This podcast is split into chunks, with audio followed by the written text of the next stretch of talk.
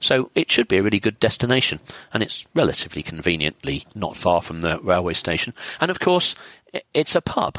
And I often thought, what's the ideal ingredient of a ringing destination and a ringing centre? And why not have one that's actually in a pub?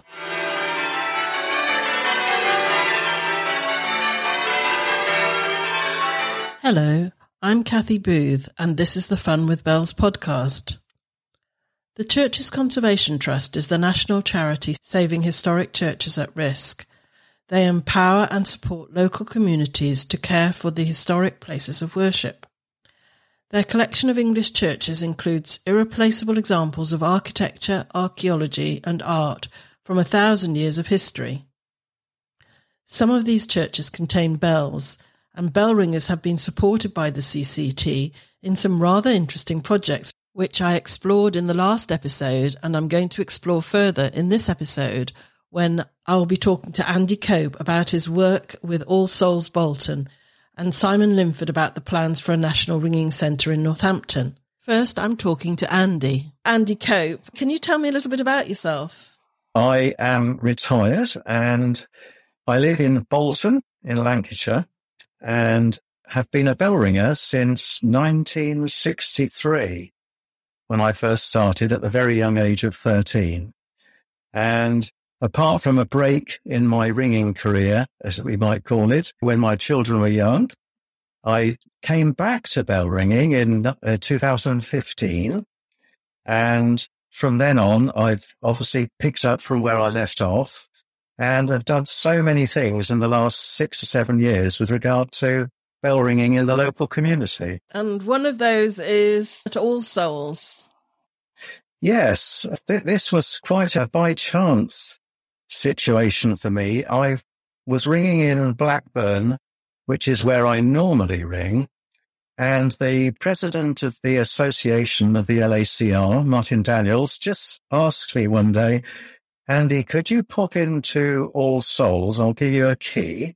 And can you just check on the bells, make sure that they are okay, give them a ring and check up on the maintenance.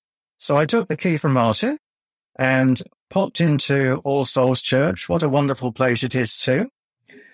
And got absolutely hooked for the place and talked to my partner and said, there's an opportunity here for starting bell ringing, especially as the building was closed in 1981, 82, and therefore the bells, apart from the odd occasion, had not been rung for over 40 years. My thoughts were, why can't we start up a team of bell ringers in All Souls? For listeners, it's a fantastic building that, of course, the Churches Conservation Trusts have put a fortune into, including local charities and Heritage Lottery Fund, and turned it into a superb community centre with a cafe and also a business centre where there are 4 or 5 business pods, conference facilities. So it basically, it has it all, and it kept it as a perfect church, just apart from putting in these pods into their building. So the building stands as it was and as it looked over 100 years ago and has become quite a popular centre for the community, which is lovely. And the community, by the way, is very much an Asian community around that area. Do you have any Asian bell ringers? We've tried to attract a few, and we've had 1 or 2 come up and have a try, but we haven't got any Asian bell ringers at the moment. Although one of the things that we have been doing at All Souls, and I can talk about, is our training sessions that we do for Bolton School. Bolton School is a local public school, and they approached us with regard to voluntary services where their lower sixth form have to complete at least 20 to 30 hours of community service. And they thought it was rather appropriate that we could be involved in this particular project. So we went in 2017 to a recruitment session in the school and recruited 6 youngsters from lower 6. And spent the next year training them to be bell ringers. And since then, apart from COVID intervening, we have actually been recruiting each year and training lower six pupils on a regular basis, recruiting normally in September. And how many of you recruited altogether? We've had about 25, 26 now that have gone through the system, which is lovely. I'm not saying that they will continue, but as you know, the skill involved is there for life. And we obviously put them in touch when they go into upper six with the university that they'll be going to. So at least they know that there's a guild of ringers, and most universities do have guilds of ringers. So we put them in touch with them. And at least then if they feel they can, or they've got the time to continue at that particular point, they will go on to ring at the university. Or again, when time frees itself after university, they've got the opportunity to do that as well. Can we just confirm, All Souls, is it in Bolton? All Souls is in Bolton, yes. It's just north of the town centre, about a mile out of the town centre going north. And what is there for ringers that of particular interest? We've got a tower with 8 bells. They are 2,300 weight, or shall we say, we better talk modern and say 1,300 kilograms, if I remember. I think that's right. And when we first went in there, this is my partner and I, by the way. I must stress that the pair of us have been working as a team and completing all the work we did. We did some little bit of maintenance work in the bell tower to start with to make it a little bit more user-friendly. And then we did local recruitment. This is aside from Bolton School, with the locals doing tower tours and taster sessions. And we managed to recruit 18 learners in our first year. Those 18 learners have all now achieved their Association of Ringing Teachers level 1, and some have moved on to level 2. Obviously, with all hobbies, you're going to lose one or two for various reasons. But we're really pleased that out of that 18, we still have 7 or 8 of the early learners. And we've been recruiting all the time through our tower taster sessions. So they've been really quite successful. So what else have you done in the tower? We felt because the tower bells are so loud in volume out into the community, and they haven't been rung really for such a long time, that there's a complete generation of people living near the church who have never heard those bells.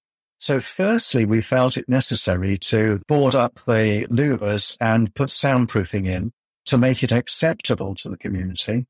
And then secondly, we purchased a Bagley simulator, a television, speakers, large speakers we put into the top room, and this gives us the facility for even individuals to come and ring on their own and practice, not just in rounds and call changes, but they can practice any methods they want to. And the simulator has been our most useful tool in teaching ever since we put it in, because we do tend to teach with the bells tied. And we do use the Bagley simulator all the time. And we've actually recorded our own bells onto it. So for all intents and purposes, it sounds very much like our own bells. So are there any future plans for what you're doing over the next year or so? What we've done this year so far, last week, in fact, we went to Bolton School and we've done our annual recruitment session. We're intending in the autumn term to run another tower tasting session.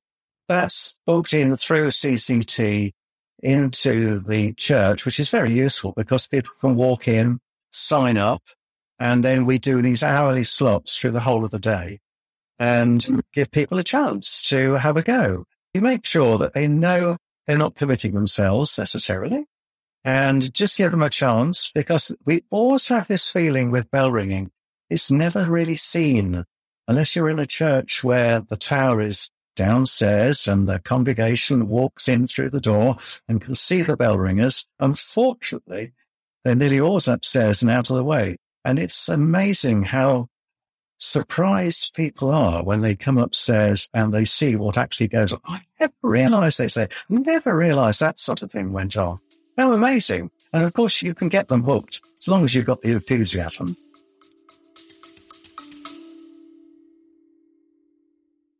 This is a quick break to thank our sponsors, the Association of Ringing Teachers, ART. You can find out more at bellringing.org, where there are resources to support your ringing, to find out how to learn to ring or to learn to teach. Now back to the episode.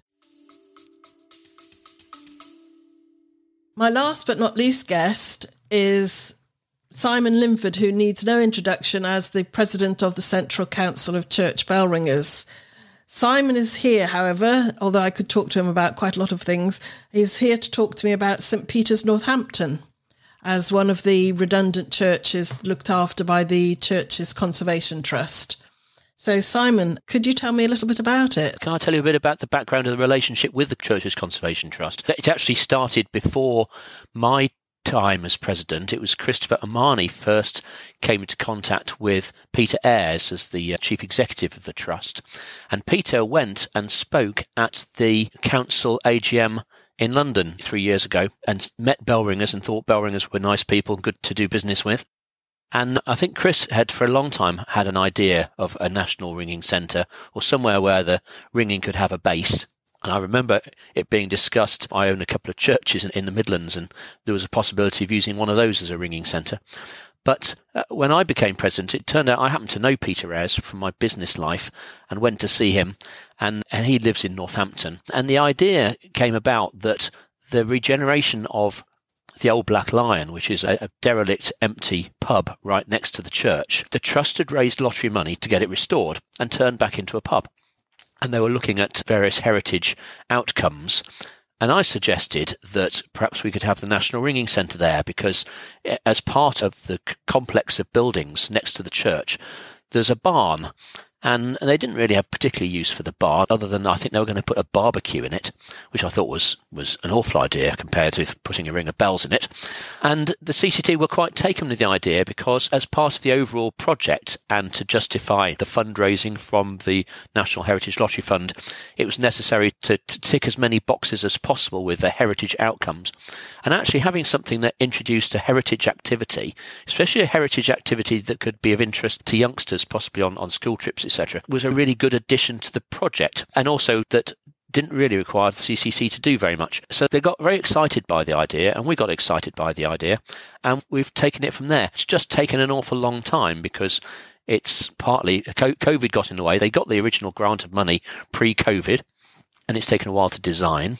So they had a bit of a break. And of course, construction prices have gone up. And then there was a delay to drawing down the grant, which meant that the NHLF wanted to revisit it. And it goes on and on and on. But they have now got to the point where they're in the discussions with contractor and the detailed design works with the architect. And it has a potential to come to fruition. So that's the project. And what we're now looking at is exactly what we put in this barn and how we tie it all together with the bells at St Peter's next door. And what's the time frame going forward? The building works, they're starting on site in the new year, probably not before Christmas. Contractors never like starting on site before Christmas. So they start in the new year, and it's about a year. So we're looking at the beginning of the year after next, so first quarter of 2024 for it being finished. And what do you envisage being there? It's very timely. You should ask me that question now, because the last meeting we had with the Trust's project team and the architects, they were asking what we were putting in there, and we were describing training bells and showing them forces, and they were really keen to understand exactly how much weight we were going to be putting in the roof space of this barn, because it has implications on how they repair the roof. And it's really got us thinking about what exactly do we want to have in this ringing training centre, because we've got to balance two things. There's lots of ringing training. Northampton's a very good place for this because a lot of ringing training goes on in Northampton already, and they're very good at it. So we're adding another facility to good things that are happening already. So it's a case of what could we add that helps serve the local ringing community, but also what makes a good destination for ringers as a whole to say, we've got an outing this June, where should we go for the weekend? Northampton, we can go to the ringing centre because there's other rings of bells in Northampton. So we really envisage that there'll be a small ring of bells, whether they're training dumbbells or actual bells which don't make very much noise is the key question. And whether there are 6 or 8 is another question. But anyway, to take for granted, there'll be a ring of bells of some sort in this barn, and it'll be a nice environment. And we also want to have the Adrian West's Bell Simulator, which a number of people have been to go and see, which is in his garage up in Worley, which is a bell ringing simulator, which is using servo motors to simulate the movement of the bell. And it's extraordinarily good and very clever in its ability to simulate any weight of bell. So you can practice ringing a 40 hundredweight bell or practice ringing a 200-weight bell, and hooked up to a ringing simulator, of course. But it's very interesting for learning to ring on because, and I had a go on it when I was up in the Northwest on holiday, because if you lose control of the bell, which is something that scares lots of learners and teachers alike, it just stops. And you reset it, and it puts the Sally back into the safe position, and you carry on. And it's really interesting. And you can actually turn it to work, and for instance, I mean, it's got lots of features. But another thing which really caught my imagination was you can turn it onto slow motion, and you can practice the motions of transferring your hand from the Sally onto the tail end in slow motion with the rope going up slowly. So it's a really interesting thing, but it doesn't really have a long-term home yet. It's quite an expensive piece of kit, to be honest. But if we could put that in the ringing centre so that more people can come to use it, I think it'd be really good. Another thing we've talked about is the Central Council has for a while been looking for a new home for the Central Council Library. Central Council Library is currently stored in a private house in Shropshire, where of the librarian, but that needs to change shortly. And we're looking for a new home, and not all of the library, because a lot of things in the library are archived material and things that are stored because they need to be stored. But there are lots of very interesting books, which I think it's a shame ringers generally don't get to see more often. And actually, if there was a small, nicely curated collection of ringing books and memorabilia somewhere where people could go and see it, I think that would be really good. And the CCT is keen on that as well. So we're looking for a space. It might not actually be in the barn, in the little ring centre, but certainly in bookcases within the old Black Lion. It will be there. So a combination of ringing facility, and of course there's the ring of 8 bells next door, which the Peterborough Dotson Guild is looking to do some work on improving them and making them really, really good. And they're a light 8. So between St Peter's and the bells and seeing a bit of the library and the bell simulator, it should make something that will be a really good place to go. The old Black Lion also will have a meeting room. So small meetings and ringing meetings could be there as well. And the church is set up, they do big functions by putting a floor on top of the pews so they can do really large dinners. So it should be a really good destination, and it's relatively conveniently not far from the railway station. And of course, it's a pub. And I often thought, what's the ideal ingredient of a ringing destination and a ringing centre? And why not have one that's actually in a pub? So they've just been interviewing the tenant/manager for the pub. And although we can't say what it is a cask ale focused operation. So hopefully it will be the sort of pub which bell ringers would really think, OK, we'll go there for a couple of hours, do some ringing, and then we don't need to go any further. I've talked to 4 people now, you're the 5th, and one thing that had been mentioned to me before but nobody's mentioned is glamping in redundant churches. Is that a thing? Glamping is definitely a thing. This was something Peter Ayres left the Churches Conservation Trust about maybe 6 months ago, and he has just been replaced by a new chief executive, but it doesn't change any of their interest in ringing.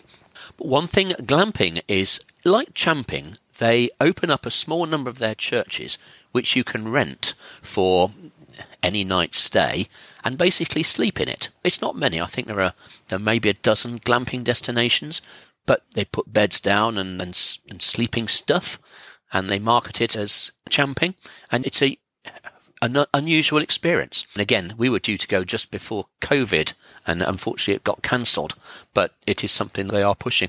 And we like the idea, I couldn't name them off the top of my head, which churches do champing which have bells, but it was one idea we had with the trust was to run Learn to Ring weekends where a family could go to the church, stay in the church, have ringing lessons on the Saturday morning, go off and do whatever they want to do on Saturday afternoon and make a weekend of it with a nice tutored ringing session as part of the deal. And they were really taken with that idea. But there are so many ideas flying around of things we want to do with the trust. That isn't something we've actually crystallised yet, but it's definitely a thing.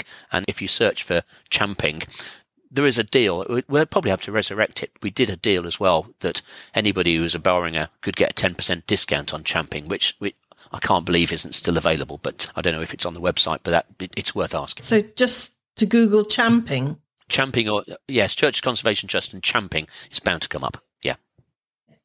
And then the other thing is, I'm just stepping back a bit from this. Does a Churches Conservation Trust church need to be adopted or have a point person as a bell ringer for these sort of things to happen? How does that work?